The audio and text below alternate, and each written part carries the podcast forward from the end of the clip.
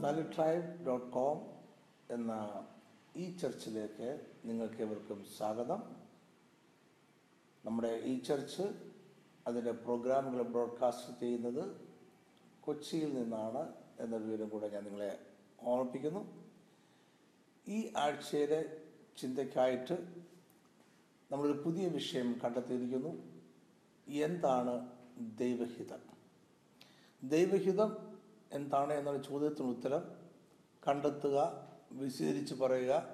വളരെ പ്രയാസമുള്ള ഒരു ജോലിയാണ് എന്ന് എനിക്കറിയാം. അതുകൊണ്ട് തന്നെ പലപ്പോഴും നമ്മൾ ഈ ചോദ്യം ചോദിക്കാറില്ല. എന്നാൽ ജീവിതത്തിലെ ചില പ്രധാനപ്പെട്ട ഘട്ടങ്ങളിൽ ചില പ്രത്യേക സന്ദർഭങ്ങളിൽ നമ്മളൊരു ജംഗ്ഷനിൽ നിൽക്കുന്നത് പോലെ ഒരു നാലും കൂടിയ കവലയിൽ നിൽക്കുന്ന പോലെയുള്ള അനുഭവങ്ങൾ നമ്മുടെ ജീവിതത്തിലുണ്ടാകും. എങ്ങോട്ടാണ് പോകേണ്ടത്? ഏത് വഴിയാണ് കണ്ടെത്തേണ്ടത്? ഏത് വഴിയാണ് തിരഞ്ഞെടുക്കേണ്ടത്? എന്നറിയാതെ പ്രയാസപ്പെടുന്ന ചില അനുഭവങ്ങൾ. ഇത്തരം സാഹചര്യങ്ങളിൽ നമ്മൾ അറിയാതെ ചോദിച്ചു പോകും എന്താണ് ദൈവഹിതം? കാരണം ദൈവഹിത പ്രകാരം നമ്മൾ മുന്നോട്ട് നീങ്ങിയാൽ നമ്മുടെ ജീവിതയാത്ര സുരക്ഷിതമായിരിക്കും എന്ന ഒരു ചിന്ത നമുക്ക് ഉണ്ട്. ദൈവഹിതം എന്താണ് എന്ന ചോദ്യത്തിന് നമ്മൾ മറുപടി കണ്ടെത്താൻ ശ്രമിക്കുമ്പോൾ ഒരു കാര്യം നമ്മൾ അംഗീകരിക്കുകയും മനസ്സിലാക്കുകയും ചെയ്യേണ്ടിയിരിക്കുന്നു. ഈ ലോകത്ത് ഇപ്പോൾ രണ്ട് രാജ്യങ്ങൾ നിലവിലുണ്ട്. ഒന്ന് അന്ധകാരത്തിന്റെ രാജ്യവും മറ്റൊന്ന് അത്ഭുതപ്രകാശത്തിന്റെ രാജ്യവും. ഒന്ന് പത്രോസ് രണ്ടാമത്തെ ഒമ്പതാമത്തെ വാക്യത്തിൽ നമ്മൾ ഇങ്ങനെ വായിക്കുന്നു. നിങ്ങളോ അന്ധകാരത്തിൽ നിന്നും തന്റെ അത്ഭുത പ്രകാശത്തിലേക്ക് നിങ്ങളെ വിളിച്ചവന്റെ സൽഗുണങ്ങളെ ഘോഷിപ്പാൻ തക്കവണ്ണം തിരഞ്ഞെടുക്കപ്പെട്ട ഒരു ജാതിയും രാജകീയ പുരോഹിത വർഗവും വിശുദ്ധ വംശവും സ്വന്തം ജനവും ആകുന്നു. ഈ വാക്യത്തിൽ രണ്ട് രാജ്യങ്ങളെക്കുറിച്ച് പരാമർശിക്കുന്നു. ഒന്ന് അന്ധകാരത്തിന്റെ രാജ്യം മറ്റൊന്ന് അത്ഭുത പ്രകാശത്തിന്റെ രാജ്യം. ഒന്ന് പിശാചിന്റെ രാജ്യം മറ്റൊന്ന് ദൈവരാജ്യം. ഈ രണ്ട് രാജ്യങ്ങൾ ഈ ഭൂമിയിൽ ഇപ്പോൾ നിലവിലുണ്ട്. ഒന്ന് പരാജയപ്പെട്ട രാജ്യമാണ് എങ്കിലും പൂർണമായി നീക്കം ചെയ്യപ്പെട്ട രാജ്യമല്ല. ഒന്ന് വിജയിച്ച രാജ്യമാണ്. എന്നാൽ പൂർണമായും നിലവിൽ വന്നിരിക്കുന്ന രാജ്യമല്ല എന്ന് നിങ്ങളെ ഓർക്കണം. ദൈവരാജ്യത്തിന് ഒരു രാജാവുണ്ട്. ദൈവരാജ്യത്തിന്റെ രാജാവ് ദൈവം തന്നെയാണ്. നമ്മൾ രക്ഷിക്കപ്പെടുന്ന സമയത്ത് വീണ്ടും ജന്മ പ്രാപിക്കുന്ന സമയത്ത് യേശുക്രിസ്തുവിനെ കർത്താവെന്ന് നമ്മൾ വാ കൊണ്ട് ഏറ്റുപറയുന്ന രീതി കൊണ്ട് ഏറ്റുപറയേണ്ടിയിരിക്കുന്നു.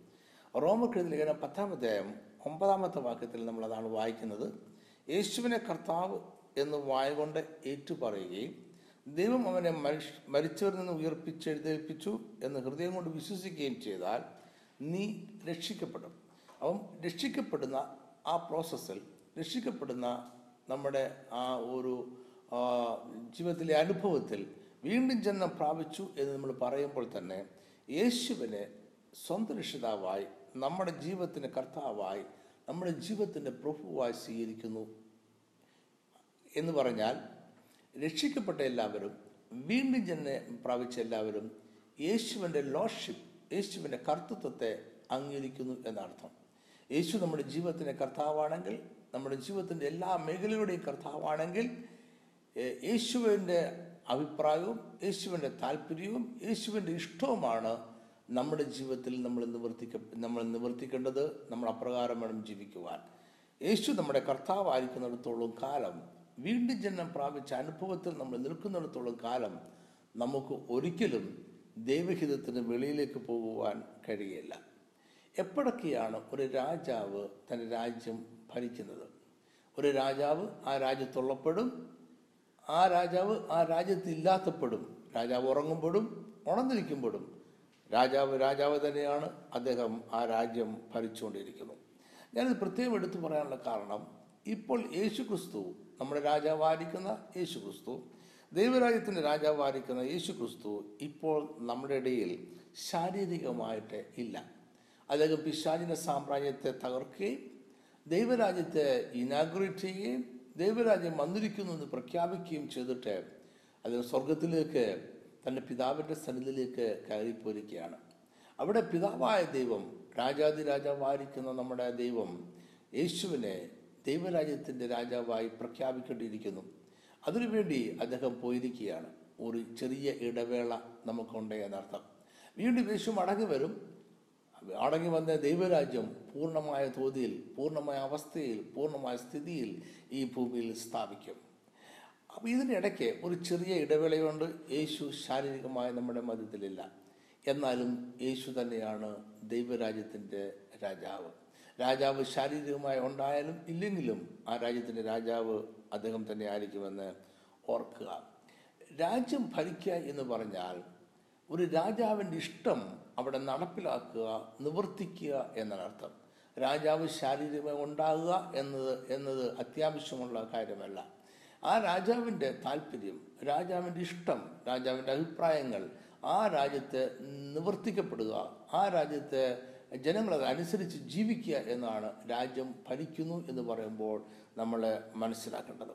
മത്തായി എഴുതി സുശേഷം ആറാമധ്യായം ഒമ്പത് പത്ത് വാക്യങ്ങളിൽ നമ്മുടെ കർത്താവ് നമ്മളെ പഠിപ്പിക്കുന്ന ഒരു പ്രാർത്ഥനയുടെ ഭാഗം നമുക്ക് വായിക്കാം. നിങ്ങൾ ഈ വണ്ണം പ്രാർത്ഥിപ്പീൻ സ്വർഗസ്ഥനായ ഞങ്ങളുടെ പിതാവേ നിന്റെ നാമം വിശദീകരിക്കപ്പെടണമേ നിന്റെ രാജ്യം വരയണമേ നിന്റെ ഇഷ്ടം സ്വർഗത്തിലെ പോലെ ഭൂമിയിലും ആകണമേ. നിങ്ങൾ ഒന്നുകൂടെ ഒന്ന് വായിച്ചു നോക്കൂ. നിന്റെ ഇഷ്ടം സ്വർഗത്തിലെ പോലെ ഭൂമിയിലും ആകണേ.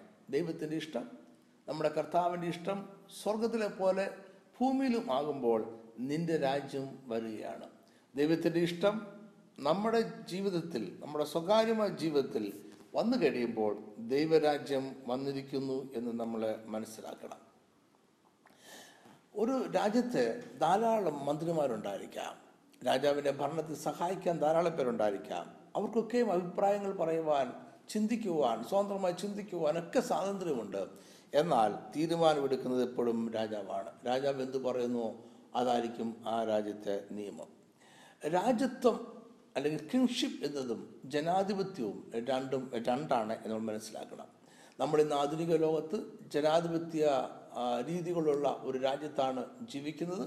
ആധുനിക ലോകത്ത് ഭൂരിപക്ഷം രാജ്യങ്ങളും ജനാധിപത്യ സമ്പ്രദായം അനുസരിച്ചാണ് ഭരണങ്ങൾ നടത്തിക്കൊണ്ടിരിക്കുന്നത്. അതുകൊണ്ട് തന്നെ നമുക്ക് രാജ്യത്വം എന്ന് പറയുന്നത് എന്താണ്? രാജകീയ ഭരണം എന്താണെന്ന് വ്യക്തമായി നമുക്ക് അറിഞ്ഞുകൂടാ എന്നതാണ് ഒരു ശരിയായ കാര്യം. രാജ്യത്വം എന്നത് കിങ്ഡം എന്ന് പറയുന്നത് ഒരു രാജാവിന്റെ ഇഷ്ടപ്രകാരം ഭരിക്കപ്പെടുന്ന ഒരു രാജ്യമാണ് ഒരു ഒരു ഒരു ഭരണ സംവിധാനമാണ്. ജനാധിപത്യം എന്നതോ ജനങ്ങളുടെ ഇഷ്ടപ്രകാരം ഭരിക്കപ്പെടുന്ന ഒരു ഭരണ സംവിധാനമാണ്. ഒരു രാജ്യത്വത്തിൽ കിങ്ഡത്തിൽ രാജാവിന്റെ ഇഷ്ടമാണ് അവിടുത്തെ നിയമമെന്നുണ്ടെങ്കിൽ ഡെമോക്രസിയിൽ ജനാധിപത്യത്തിൽ ജനങ്ങളുടെ താല്പര്യമാണ് അവിടുത്തെ നിയമം എന്ന് പറയുന്നത്. ഡെമോക്രസിയിൽ ഭൂരിപക്ഷം ജനങ്ങൾ എന്താഗ്രഹിക്കുന്നുവോ? ഭൂരിപക്ഷം ജനങ്ങളുടെ അഭിപ്രായം എന്താണോ ഭൂരിപക്ഷം ജനങ്ങളുടെ തീരുമാനം എന്താണോ അതാണ് ശരി. അങ്ങനെയാണ് ഡെമോക്രസി ജനാധിപത്യം മുന്നോട്ട് നീങ്ങുന്നത്. അത് ചിലപ്പോൾ ശരിയാകണമെന്നില്ല. എങ്കിലും ഭൂരിപക്ഷം എന്ത് പറയുന്നു? അത് ജനാധിപത്യത്തിൽ ശരിയായി സ്വീകരിക്കപ്പെടുന്നു. എന്നാൽ രാജ്യത്വത്തിൽ കിങ്ഷിപ്പിൽ ഇത് ബാധകമല്ല. കിങ്ഷിപ്പിൽ രാജാവിന് എന്താണ് ശരിയാണെന്ന് തോന്നുന്നത്? രാജാവ് എന്താണ് ശരിയാണെന്ന് പ്രഖ്യാപിക്കുന്നത്? അതാണ് ശരി. അതാണ് ജനങ്ങൾ അനുസരിക്കേണ്ടത് അപ്പോൾ ദൈവരാജ്യത്തിന്റെ ഉള്ളിൽ ദൈവരാജ്യത്തിന്റെ അവകാശികളായി തീർന്നവർ ദൈവരാജ്യത്തിന്റെ ഉള്ളിൽ അതിന്റെ ഭാഗമായി ജീവിക്കുന്ന രക്ഷിക്കപ്പെട്ട ദൈവജനത്തെ സംബന്ധിച്ചോളം അവർ ഒരു പ്രത്യേകമായ രീതിയിൽ ഈ ഭൂമിയിൽ ജീവിക്കുന്നത് അവരുടെ രീതികൾ സംസാരങ്ങൾ അവരുടെ സംസ്കാരങ്ങൾ അല്ലെങ്കിൽ അവരുടെ ആചാരങ്ങൾ ഇതൊക്കെ ഒരു പ്രത്യേകമായ രീതിയിൽ ആയിരിക്കുന്നതിന്റെ ഒരൊറ്റ മറുപടി മാത്രമേ ഉള്ളൂ. കാരണം ചോദിച്ചാൽ ഒരു മറുപടി മാത്രമേ ഉള്ളൂ. ഞങ്ങളുടെ രാജാവിന്റെ നിയമം ഇതാണ്. അതനുസരിച്ച് ഞങ്ങൾ ജീവിക്കുന്നു എന്നേ ഉള്ളൂ അതിലുപരിയായി ഒരു മറുപടി നൽകുവാൻ ദൈവജനത്തിന് സാധ്യം അല്ല. എന്നാൽ ഭൂമിയിലെ രാജ്യവും രാജ്യത്വവും ദൈവരാജ്യവും തമ്മിൽ ഒരു വലിയ പ്രധാനപ്പെട്ട വ്യത്യാസമുണ്ട്. ഭൂമിയിലെ രാജ്യ രാജ്യങ്ങളിൽ രാജാവ് എന്ത് കൽപ്പിക്കുന്നുവോ കിങ്ഷിപ്പ് ഉള്ള രാജ്യങ്ങളിൽ രാജാവ് എന്ത് കൽപ്പിക്കുന്നുവോ അത് നിയമമാണ് അതെല്ലാവരും അനുസരിച്ചേ മതിയാവും. എന്നാൽ ദൈവരാജ്യത്തിൽ ദൈവത്തിന്റെ നിയമങ്ങൾ ദൈവത്തിന്റെ ഇഷ്ടം ദൈവത്തിന്റെ കൽപ്പനകൾ ഒരേ സമയം നമ്മൾ അനുസരിക്കേണ്ടതും നമുക്ക് ഒഴിവാക്കാനുള്ള സ്വാതന്ത്ര്യമുള്ളതും ആണ്. അതുപോലെ മാൻഡേറ്ററി ആണ് അതേസമയം ഓപ്ഷണലാണ് എന്ന് ഇംഗ്ലീഷിൽ പറയും. എന്ന് പറഞ്ഞാൽ നമുക്ക് ഒരു സ്വതന്ത്രമായ ഇച്ഛാശക്തി ഒരു ഫ്രീ വിൽ ദൈവം നമുക്ക് തന്നിട്ടുണ്ട്. ജോൺ വെസ്ലി പോലെയുള്ള ശ്രേഷ്ഠന്മാരായ ദൈവദാസന്മാരൊക്കെ തന്നെയും ദൈവം നമുക്ക് തന്നിട്ട് മനുഷ്യർക്ക് നൽകിയിരിക്കുന്ന ഫ്രീ വില്ലിൽ സ്വതന്ത്രമായ ഇച്ഛാശക്തിയിൽ വിശ്വസിച്ചിരുന്നവരാണ്. സ്വതന്ത്രമായ ഇച്ഛാശക്തി എന്ന് പറഞ്ഞാൽ നമുക്ക് ഇഷ്ടമുള്ളത് തിരഞ്ഞെടുക്കുവാനുള്ള സ്വാതന്ത്ര്യമാണ്. ദൈവം തന്റെ കൽപ്പനകൾ പ്രഖ്യാപിക്കുമ്പോൾ തന്നെ ദൈവം തന്റെ ഇഷ്ടം നമ്മളെ അറിയിക്കുമ്പോൾ തന്നെ തന്റെ ഹിതം അറിയിക്കുമ്പോൾ തന്നെ അതിനെ സ്വീകരിക്കുവാനും നിരസിക്കുവാനുള്ള സ്വാതന്ത്ര്യവും ദൈവം നമുക്ക് തന്നിട്ടുണ്ട്. ദൈവം നമുക്ക് തന്നിരിക്കുന്ന സ്വാതന്ത്ര്യം അതിനെ ഇംഗ്ലീഷിൽ ഡിഫൈൻഡ് ഫ്രീഡം വിത്ത് റെസ്പോൺസിബിലിറ്റീസ് എന്ന് വിളിക്കാം. എന്താണ് ഡിഫൈൻഡ് ഫ്രീഡം എന്ന് പറഞ്ഞാൽ ഒരു പരിണത ഫലം കൂടിയുള്ള സ്വാതന്ത്ര്യമാണ് ദൈവം നമുക്ക് തന്നിരിക്കുന്നത്. നമുക്ക് ഇഷ്ടമുള്ളത് തിരഞ്ഞെടുക്കാനുള്ള സ്വാതന്ത്ര്യം ദൈവം തന്നിട്ടുണ്ട്. പക്ഷേ അതിന് ഒരു പരിണത ഫലം ഉണ്ടായിരിക്കും. ദൈവഹിത പ്രകാരം ദൈവം എന്തു പറയുന്നു? അതിനെ നമ്മൾ തിരഞ്ഞെടുക്കുകയാണെങ്കിൽ നമുക്ക് ജീവനും അനുഗ്രഹവും ഉണ്ടാകും. ദൈവത്തിന്റെ പ്രമാണങ്ങൾ ദൈവത്തിന്റെ ഹിതം അത് നമ്മൾ ഉപേക്ഷിക്കുവാൻ അത് വേണ്ട എന്ന് വെച്ചിട്ട് നമ്മൾ മുന്നോട്ട് നീങ്ങുവാൻ നമ്മൾ തീരുമാനിക്കുകയാണെങ്കിൽ അതിനുള്ള സ്വാതന്ത്ര്യം നമുക്കുണ്ട്. അങ്ങനെ നമ്മൾ തീരുമാനിക്കുകയാണെങ്കിൽ അതിന്റെ ഫലം മരണവും ശാപവും ആയിരിക്കും. അപ്പോൾ ദൈവത്തിന്റെ ഹിതം തിരഞ്ഞെടുക്കുവാനും നിരസിക്കുവാനും നമുക്ക് സ്വാതന്ത്ര്യമുണ്ട്. എന്നാൽ സ്വർഗീയമായ അനുഗ്രഹങ്ങളും നന്മകളും പ്രാപിക്കുവാൻ ആഗ്രഹിക്കുന്നവരെല്ലാവരും ദൈവത്തിന്റെ ഹിതപ്രകാരം ജീവിക്കേണ്ടവരുമാണ്. അപ്പോൾ സ്വർഗീയമായ അനുഗ്രഹങ്ങൾ ദൈവത്തിൽ നിന്നുള്ള നന്മകൾ പ്രാപിക്കണം എന്നുണ്ടെങ്കിൽ ദൈവഹിതപ്രകാരമുള്ള ജീവിതം നിർബന്ധമാണ്. അത് മാൻഡേറ്ററി ആണ് എന്ന് പറയാൻ കഴിയും. എങ്ങനെയാണ് നമുക്ക് ദൈവ ദൈവഹിത പ്രകാരം ജീവിക്കാൻ കഴിയുക? എങ്ങനെയാണ് ദൈവഹിതം അനുസരിച്ച് നമ്മുടെ ജീവിതത്തെ ക്രമീകരിക്കാൻ കഴിയുക? മൂന്ന് കാര്യങ്ങൾ എനിക്ക് നിങ്ങളോട് പറയുവാൻ ഞാൻ ആഗ്രഹിക്കുന്നു. ഒന്നാമതായി നമ്മൾ ഫ്ലെക്സിബിൾ ആയിരിക്കണം. ഫ്ലെക്സിബിൾ ആയിരിക്കണം എന്ന് പറഞ്ഞാൽ മാറ്റങ്ങൾക്ക് നമ്മൾ തയ്യാറായിരിക്കണം. ഇന്നലെ പറഞ്ഞ കാര്യം ഇന്നും പറയണം എന്ന് നമ്മൾ വാശി പിടിക്കരുത്. ഇന്നലെ പറഞ്ഞ കാര്യം മാറ്റി പറയണമെന്ന് ദൈവം ആവശ്യപ്പെട്ടാൽ അത് മാറ്റി പറയുവാൻ നമ്മൾ തയ്യാറായിരിക്കണം. നമ്മുടെ ജീവിതത്തിൽ ഇതിലെടുത്ത തീരുമാനം ഇന്നലെ നമുക്ക് ശരിയെന്ന് തോന്നിയത് ദൈവം നമ്മളോട് പറയുകയാണ് അത് മാറ്റണം അതല്ല ശരി. ഇത് മറ്റൊന്നാണ് ശരിയെന്ന് പറഞ്ഞാൽ അതിനെ സ്വീകരിക്കുവാൻ നമ്മൾ തയ്യാറായിരിക്കണം. ദൈവത്തിന് ആദ്യം അന്തവുമില്ല എന്ന് മനസ്സിലാക്കണം. ദൈവം സമയബന്ധിതമായ ഒരു വ്യക്തിത്വമല്ല എന്ന് മനസ്സിലാക്കണം. ദൈവം നമ്മുടെ ജീവിതത്തിന്റെ ആദ്യ അന്തവും ഒരുപോലെ കാണുന്ന ഒരു വ്യക്തിത്വമാണ് എന്ന് നമ്മൾ മനസ്സിലാക്കുക. അതുകൊണ്ട് നമ്മുടെ ജീവിതത്തിന്റെ തുടക്കവും അവസാനവും എന്താണെന്ന് ദൈവത്തിന് നല്ലതുപോലെ അറിയാം. ഒരു പക്ഷേങ്കിൽ ദൈവം അത് എല്ലാം ഒരേ സമയത്ത് നമ്മളെ അറിയിച്ചു ഇത് വരികയില്ല. ദൈവം അല്പമായി കുറേശ്ശെയായിട്ടായിരിക്കും നമ്മളെ കാര്യങ്ങൾ അറിയിക്കുന്നത്. അതുകൊണ്ട് ദൈവം അറിയിക്കുന്ന കാര്യങ്ങൾ ഓരോ പ്രാവശ്യം അറിയിക്കുമ്പോഴും അതിനെ സ്വീകരിക്കുവാൻ മാറ്റങ്ങൾക്ക് വിധേയമാകുവാൻ നമ്മൾ തയ്യാറാകണം. അബ്രഹാമിനോട് ദൈവം കനാദേശത്തേക്ക് യാത്ര പുറപ്പെടാൻ ആവശ്യപ്പെട്ടു. അബ്രഹാം തന്റെ യാത്ര തിരിച്ചു. യാത്രാമതിയെ അനേക രാജ്യങ്ങളിൽ ഒന്നിലധികം രാജ്യങ്ങളിൽ അബ്രഹാം താമസിച്ചു. അവിടെയൊക്കെ ചില പ്രശ്നങ്ങൾ പ്രതിസന്ധികൾ അബ്രഹാം ഉണ്ടായെങ്കിലും അവിടെ നിന്ന് അബ്രഹാം യാത്ര പുറപ്പെടുമ്പോഴെല്ലാം അനുഗ്രഹിക്കപ്പെട്ടവനായിട്ടാണ് യാത്ര പുറപ്പെടുന്നത്. അപ്പോൾ അവിടുത്തെ ഓരോ സ്ഥലത്തെയും താമസം അബ്രഹാമിന് അനുഗ്രഹമായിരുന്നു. പക്ഷെ അതായിരുന്നില്ല ദൈവത്തിന്റെ പദ്ധതി എന്ന് പറയുന്നത് ദൈവത്തിന്റെ പദ്ധതി അബ്രഹാം കനാൻ ദേശത്തെത്തണമെന്നും ആ ദേശം അബ്രഹാമിന്റെ സന്തതികൾ അവകാശമാക്കണം എന്നുള്ളതുമായിരുന്നു. അതുകൊണ്ട് ഒരു കാര്യം നിങ്ങൾ മനസ്സിലാക്കുക. ഭാഗം ഭാഗം ഭാഗമായി നമുക്ക് ലഭിക്കുന്ന അനുഗ്രഹങ്ങളെല്ലാം വളരെ നല്ലതാണ്. അതെല്ലാം നമുക്ക് ആവശ്യമാണ്. അതെല്ലാം നമുക്ക് അത്യാവശ്യമാണ്. പക്ഷേ ഈ ഭാഗം എന്നത് പൂർണതയല്ല പൂർണമായത് മറ്റൊന്നാണ്. ദൈവത്തിന്റെ പൂർണമായ പദ്ധതി ഭാഗമല്ല മറ്റൊന്നാണ് എന്ന് മനസ്സിലാക്കണം. ഓരോ ഭാഗങ്ങളും ഓരോ അനുഭവങ്ങളും നമുക്ക് അനുഗ്രഹമായിരിക്കാം. പക്ഷേ ദൈവത്തിന്റെ പദ്ധതി കുറച്ചുകൂടെ വിശാലമുള്ളതാണ് എന്ന് മനസ്സിലാക്കി ദൈവം മുന്നോട്ട് നീങ്ങാൻ പറയുമ്പോൾ മുന്നോട്ട് നീങ്ങുവാൻ നമ്മൾ തയ്യാറായിക്കൊണ്ടിരിക്കണം. ദൈവം നമ്മുടെ വഴികളും ദൈവം തന്നെ നമ്മളെ ഏൽപ്പിച്ചിട്ടുള്ള ചില ഉത്തരവാദിത്തങ്ങളും മാറ്റുവാൻ ദൈവം തയ്യാറായെന്ന് വരാം. ദൈവം നമ്മളോട് ഇന്ന് ചെയ്യാൻ പറഞ്ഞിട്ടുള്ള പ്രവർത്തനങ്ങൾ ദൈവത്തിന്റെ തന്നെയുള്ള വേലകൾ നാളെ ചെയ്യണം എന്ന് ദൈവം പറയണമെന്നില്ല. നാളെ മറ്റൊന്ന് ചെയ്യുവാൻ ദൈവം ആവശ്യപ്പെട്ടാൽ അങ്ങനെ നീങ്ങുവാൻ നമ്മൾ തയ്യാറായിരിക്കണം. ഇത് നമ്മൾ ഒരു സഭയുടെ ശുശ്രൂഷകനായിരിക്കാം. നാളെ ദൈവം പറയാണ് അത് ഉപേക്ഷിച്ചിട്ട് ഒരു സുവിശേഷൻ മാത്രമായി മാറാൻ പറഞ്ഞാൽ നമ്മൾ അതിന് തയ്യാറായിരിക്കണം. ഇന്ന് നമ്മൾ ദൈവത്തിന്റെ പ്രവാചകനായിരിക്കാം. ദൈവം നമ്മളോട് പറയുകയാണ് മതി നാളെ മുതൽ നീ എന്റെ വചനം പഠിപ്പിക്കുന്ന ഒരു വ്യക്തിയായി മാറണം എന്ന് പറഞ്ഞാൽ അതിന് നമ്മൾ തയ്യാറാ തയ്യാറായിരിക്കണം. നമ്മുടെ വഴിയെ നമ്മളെ ഏൽപ്പിച്ചിരിക്കുന്ന അസൈൻമെന്റ് ഉത്തരവാദിത്തങ്ങളിൽ മാറ്റുവാനും ദൈവത്തിന് കഴിയും സ്വാതന്ത്ര്യമുണ്ട്. അതിന് തക്കവണ്ണം നമ്മൾ എപ്പോഴും ഫ്ലെക്സിബിൾ മാറ്റങ്ങൾക്ക് വിധേയമാകുവാൻ താല്പര്യമുള്ളവരായിരിക്കണം. രണ്ടാമതായിട്ട് നമ്മൾ ദൈവത്തിന് എപ്പോഴും അവൈലബിൾ ആയിരിക്കണം. ദൈവത്തിന് എപ്പോഴാണോ നമ്മുടെ ആവശ്യമുള്ളത് അപ്പോൾ നമ്മൾ ദൈവത്തിന് വേണ്ടി പ്രവർത്തിക്കുവാൻ തയ്യാറായിരിക്കണം.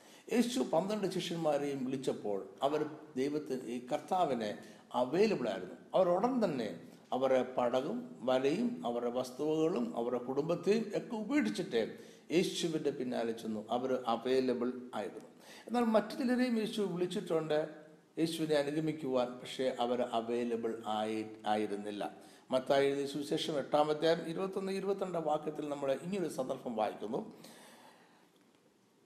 ശിഷ്യന്മാരിൽ വേറൊരുത്തൻ അവനോട് കർത്താവെ ഞാൻ മുമ്പേ പോയി എന്റെ അപ്പനെ അടക്കം ചെയ്യുവാൻ അനുവാദം തരയണം എന്ന് പറഞ്ഞു. യേശു അവനോട് നീ എന്റെ പിന്നാലെ വരിക. മരിച്ചവർ തങ്ങളുടെ മരിച്ചവരെ അടക്കം ചെയ്യട്ടെ എന്ന് പറഞ്ഞു. ഇത് അവൈലബിൾ അല്ലാതിരിക്കുന്ന ഒരു സാഹചര്യത്തെക്കുറിച്ചാണ് പറയുന്നത്.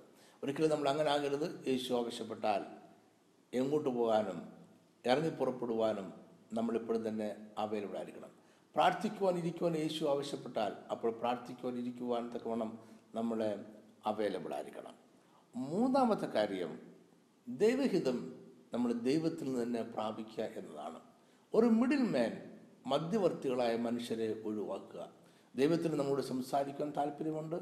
ദൈവത്തിന് നമ്മോട് സംസാരിക്കുന്നതിൽ ഒരു പിണക്കവുമില്ല. ദൈവം നമ്മോട് സംസാരിക്കുവാനാണ് ആഗ്രഹിക്കുന്നത്. വ്യക്തിപരമായ ഒരു ബന്ധമാണ് ദൈവവും നമുക്കും തമ്മിലുള്ളത്. അതിനിടയ്ക്ക് മൂന്നാമതൊരുവന്റെ ആവശ്യം നമുക്കില്ല. ദൈവഹിതം എന്താണെന്ന് ദൈവത്തോട് ചോദിക്കുക. രാജാവിൽ നിന്ന് അത് നേരിട്ട് പ്രാപിക്കുക. നേരിട്ട് പ്രാപിച്ച് അത് അത് ഉടൻ തന്നെ നമ്മുടെ ജീവിതത്തിൽ നിവർത്തിക്കുകയും ചെയ്യുക. സദൃശവാക്യങ്ങൾ ഒന്നാമത്തെ ഇരുപത്തി മൂന്നാമത്തെ വാക്യം. നമ്മളിങ്ങനെ വായിക്കുന്നു. എന്റെ ശാസനയ്ക്ക് തിരിഞ്ഞുകൊള്ളുവേൻ. ഞാൻ എന്റെ മനസ്സ് നിങ്ങൾക്ക് പൊഴിച്ചു തരും. എന്റെ വചനങ്ങൾ നിങ്ങളെ അറിയിക്കും. ഞാൻ ഒന്നുകൂടെ വായിക്കട്ടെ. ഞാൻ എന്റെ മനസ്സ് നിങ്ങൾക്ക് പൊഴിച്ചു തരും. എന്റെ വചനങ്ങൾ നിങ്ങളെ അറിയിക്കും. ഈ സന്ദേശം നിങ്ങൾക്ക് അനുഗ്രഹമായിരുന്നു എന്ന് ഞാൻ വിശ്വസിക്കുന്നു. നിങ്ങൾക്ക് അനുഗ്രഹമായിരുന്നുവെങ്കിൽ നിങ്ങളുടെ സുഹൃത്തുക്കളോട് നമ്മുടെ ഞങ്ങളുടെ വെബ്സൈറ്റിനെ കുറിച്ച് പറയുക. Naphtali tribe dot com. അവരെ കൂടെ കൂട്ടിക്കൊണ്ട് ഈ വെബ്സൈറ്റ് വിസിറ്റ് ചെയ്യുക. മറ്റനേക സന്ദേശങ്ങൾ ഈ വെബ്സൈറ്റിൽ അവൈലബിളാണ് ലഭ്യമാണ്. അതും കാണുവാനായിട്ട് ശ്രമിക്കുക. ദൈവം നിങ്ങളെ അനുഗ്രഹിക്കട്ടെ.